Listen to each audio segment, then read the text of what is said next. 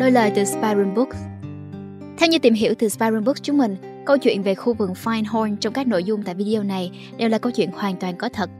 Cộng đồng những người sống tại đây cho tới thời điểm video này được lên sóng vẫn đang tuân thủ theo những nguyên tắc thuận theo tự nhiên, sở hữu một niềm tin tâm linh to lớn và phát triển xã hội một cách mạnh mẽ.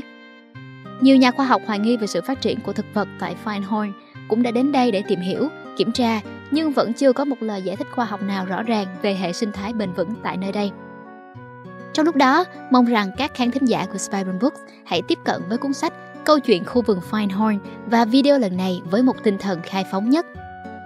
Còn bây giờ, chúng ta hãy cùng nhau bắt đầu video.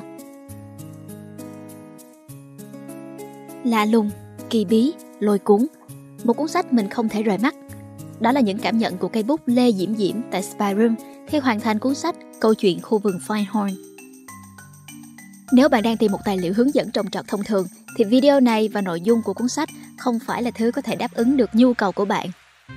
Câu chuyện khu vườn Finehorn đơn giản là một địa điểm tiên phong trong việc tạo ra một tầm nhìn mạnh mẽ về sự hợp tác giữa con người và thiên nhiên, một sự hợp nhất trọn vẹn đến khó tin. Ngoài ra, cuốn sách này còn chứa đựng những bí mật về nông nghiệp, con người, hệ sinh thái và kết hợp thêm một chút yếu tố tâm linh. Phần 1. Khu vườn thuận tự nhiên Vào năm 1962, cộng đồng Finehorn ban đầu được thành lập bởi ba thành viên là Aileen Caddy, Peter và Dorothy McLean. Vài năm sau xuất hiện thêm hai thành viên cốt cán nữa là Rock và David Spangler. Ngày ấy, tại vùng đồi cát ở bờ biển phía đông bắc Scotland, trên những đụng cát cằn cỗi và lộng gió đã xuất hiện một khu vườn kỳ diệu xanh mát và triệu quả. Điều kỳ lạ là cây cối, hoa cỏ, rau củ quả hữu cơ đều có kích thước khổng lồ và chúng lại xuất hiện nơi chó ăn đá, gà ăn sỏi như vậy. Thậm chí, đến các nhà nghiên cứu, các chủ tịch về nông nghiệp cũng cảm thấy bị đánh đố và không thể tin vào sự thật ấy.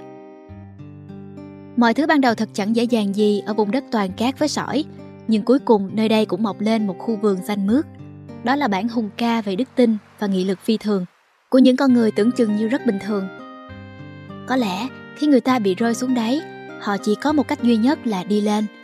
Chính nhờ điều đó mà chúng ta có thể biết đến khu vườn Finehorn ngày nay.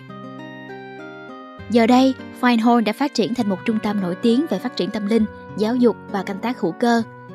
Nơi này giống như thỏi nam châm có từ tính mạnh, hút mọi người từ khắp nẻo trên thế giới đến tham quan và nghiên cứu. Có một câu nói trong cuốn sách mà bản thân mình rất thích đó là nuôi dưỡng một cái cây cũng chính là nuôi dưỡng một linh hồn. Khi trồng một cái cây theo kiểu thuận tự nhiên, chúng ta không được tùy ý cắt tỉa cành lá, không cắt hoa, không được phép uống nắng cây, chỉ dùng phân bón hoàn toàn từ tự nhiên như rong biển, phân chuồng, rơm rạ. Tất cả đều phải tuân thủ tuyệt đối theo luật của tự nhiên, để cái cây được là chính nó, được lớn lên theo kế hoạch mà tinh thần cây đã vạch ra. Ví dụ, nếu muốn cắt tỉa chiết hái hay nhổ cỏ thì cần báo trước cho cây và cắt chúng trong sự yêu thương. Đồng thời, trên mặt đất cũng là nơi sinh sống của vô số tinh linh mà tất cả chúng đều xứng đáng được quan tâm. Thế nên, việc báo trước khi làm bất cứ điều gì có nghĩa là yêu thương cây cối và giúp chúng nhận thức được hợp tác với sự sáng tạo của con người. Vậy nếu vườn tược đầy sâu bọ thì sao? Thì cũng chẳng sao cả, vì sâu bọ cũng là một phần trong hệ sinh thái, là biểu hiện của sự sống và thiên nhiên thì không bao giờ có kẻ thù. Nhiệm vụ của sâu bọ là để nâng cao sự sống, giúp cây cối mạnh mẽ hơn chứ không phải là để kết liễu nó. Điều mà các thành viên ở Finehorn làm là gửi tình yêu đến những cây bị sâu bệnh. Tưởng tượng chúng mạnh khỏe, giao tiếp với các tinh thần cây để tiếp thêm sức mạnh cho chúng. Bởi một cái cây bị sâu bệnh cũng chính là thử thách của chúng và chúng buộc phải vượt qua bài học. Đó cũng là bài học của con người trong việc tôn trọng mọi dạng thức sống. Phần 2. Lát cắt Firehorn. Vai trò của các thành viên ở khu vườn Finehorn Điểm chung khi mới lần đầu gặp nhau của các thành viên là họ đều dành một tình cảm hết sức đặc biệt cho sự sáng tạo của thiên nhiên. Chính điều ấy đã khiến họ làm việc một cách tâm huyết và cống hiến theo cách nhỏ bé của họ thông qua việc làm vườn. Mỗi cá nhân ở Finehorn đóng một vai trò khác nhau nhưng đều cần thiết như nhau. Peter, năng động và truyền cảm hứng, đại diện cho những người tạo ra khu vườn, phụ trách cho các hoạt động cụ thể như chăm bón cho cây. Aileen nhận thông điệp trực tiếp từ Thượng Đế bên trong và hướng dẫn lại cho mọi người.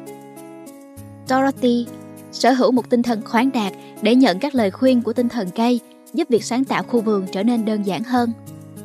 Rock giống như một pháp sư có thể nhìn thấy và nói chuyện với các tinh thần tự nhiên. Peter, Aileen, Dorothy và Rock, bốn người đại diện cho những sự khác biệt độc đáo, mang đến năng lượng cần thiết để sáng tạo nên khu vườn. Sự giao tiếp của Aileen và Dorothy với các tinh thần tự nhiên của cây cối giúp họ hiểu lẫn nhau, kết nối sâu hơn và sự hợp tác giữa con người với tự nhiên ngày càng nhịp nhàng hơn.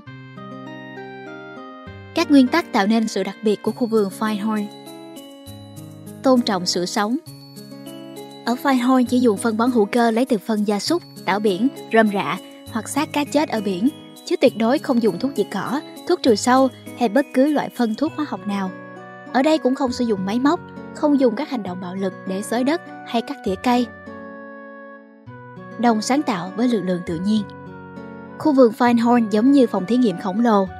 Có thể so sánh nơi đây như được Thượng Đế tạo ra nhằm giúp đỡ con người hợp tác với thiên nhiên, để con người được đồng sáng tạo với thiên nhiên, cùng tạo nên những sự thay đổi mang tính tầm vóc. Lắng nghe và hòa hợp với tiếng gọi bên trong. Các thành viên làm vườn dựa trên những kiến thức nông nghiệp đã được học. Mặt khác, họ cũng lắng nghe sự chỉ dẫn của cái tôi cao hơn, của các tinh thần cây để có hướng đi đúng đắn. Cả ba thành viên đều là những người giác ngộ, hành thiền đều đặn, nghiên cứu tâm linh và tin tưởng vào tiếng nói bên trong của mình. Trồng cây với tình yêu thương Tình yêu thương vô điều kiện luôn là điều cần thiết, nhất là trong công việc chăm sóc một cái cây. Bạn sẽ hiểu điều đó khi đọc cuốn sách này. Ngoài ra, bạn có biết mục đích ăn uống của bạn là gì không? Cuốn sách này giải thích rằng, thức ăn theo góc độ calorie hoặc năng lượng thì cần thiết cho cơ thể vật lý đậm đặc. Nhưng thực tế, thứ nuôi dưỡng cơ thể vi tế của chúng ta là dạng năng lượng vi tế hơn, đó chính là ánh sáng. Ăn thuần thực vật là một cách giúp thanh lọc cấu trúc nguyên tử của cơ thể, biến các chất vật lý đậm đặc thành ánh sáng và trở nên thanh nhẹ hơn.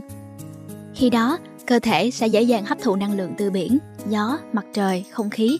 Nhờ đó, chúng ta cần ít thức ăn rắn hơn mà vẫn duy trì được cơ thể khỏe mạnh. Nhưng thật ra, ăn gì cũng không quá quan trọng.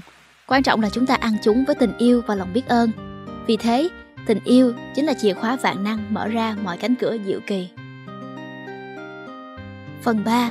Hợp tác với tinh thần thiên nhiên Bí mật của Feinhorn không nằm ở điều kiện thổ nhưỡng, khí hậu, sông ngòi hay hạt giống, mà Firehorn tạo ra sự khác biệt chính nhờ vào các thành viên luôn tuân thủ theo các luật của tự nhiên.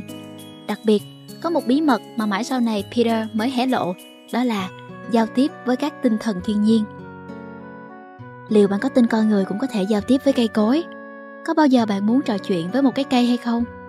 Nghe có vẻ huyễn hoặc, nhưng điều này lại là những trải nghiệm rất thường tình ở Firehorn.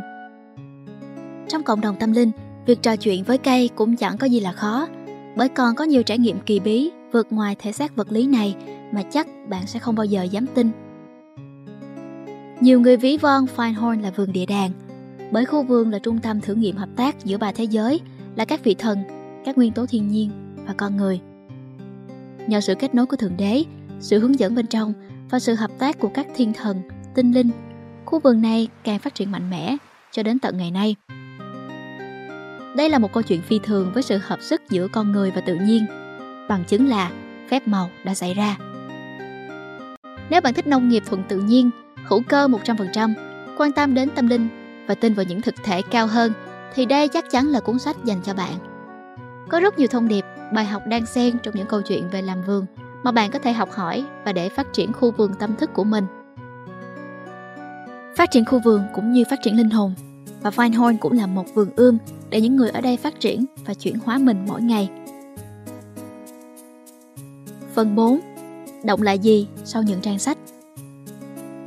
Có rất nhiều thông tin thú vị được đề cập trong sách. Mình tin rằng khi cuốn sách này gấp lại, bạn sẽ có góc nhìn bao dung hòa ái hơn với vạn vật. Bạn sẽ không còn tùy ý bứt cây bẻ cành. Bạn sẽ trân trọng và biết ơn mọi thứ đến với mình. Bạn sẽ thường xuyên thủ thỉ với cây cối vườn tược và bạn cũng chăm chút cũng như nuôi dưỡng linh hồn mình ngày càng phát triển hơn. Và bạn sẽ biết được rằng tất cả chúng ta, con người, cây cối, động vật, núi non, sông hồ, các thực thể cao hơn, tất cả đều là một. Có thể nói, Thế hệ đầu tiên tại Finehorn là những người truyền cảm hứng và từng bước kết nối lại với những thế lực tinh thần cao hơn, biến hành tinh này trở thành vườn địa đàng đúng nghĩa. Kết quả là họ đã làm rất tốt nhiệm vụ của mình. Bởi ở đó toàn những nhà nông không chuyên nhưng vẫn có thể tạo ra một khu vườn triệu trịch quả từ mảnh đất cằn cỗi như thế.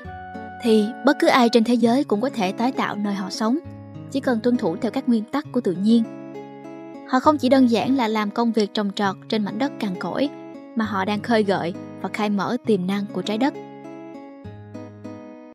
Phần 5. Bài học gửi gắm Suy nghĩ và trường năng lượng của một người có ảnh hưởng đến cây cối cũng như quá trình phát triển của chúng. Vì thế, nếu bạn chưa thực sự yêu thiên nhiên, chưa thực sự chịu được những vất vả khi làm vườn và chưa thể tôn trọng sự phát triển tự nhiên của cây cối, thì đừng vội vàng bỏ phố về quê vì sẽ rất dễ vỡ mộng bởi những hiện thực khắc nghiệt tin tưởng và thuận theo dòng chảy của tự nhiên, trân trọng một cái cây và cách nó phát triển. Biết ơn và tin tưởng vào sự trù phú vô hạn của Thượng Đế, học cách nhìn thế giới dưới góc nhìn kết quả thay vì nguyên nhân. Bạn là người làm vườn của chính mình, là hạt giống của số phận chính mình. Bạn biết cách để khiến vùng đất cằn cỗi của bạn nở hoa với cuộc sống hài hòa trọn vẹn. Phát triển một cái cây cũng giống như việc phát triển một linh hồn.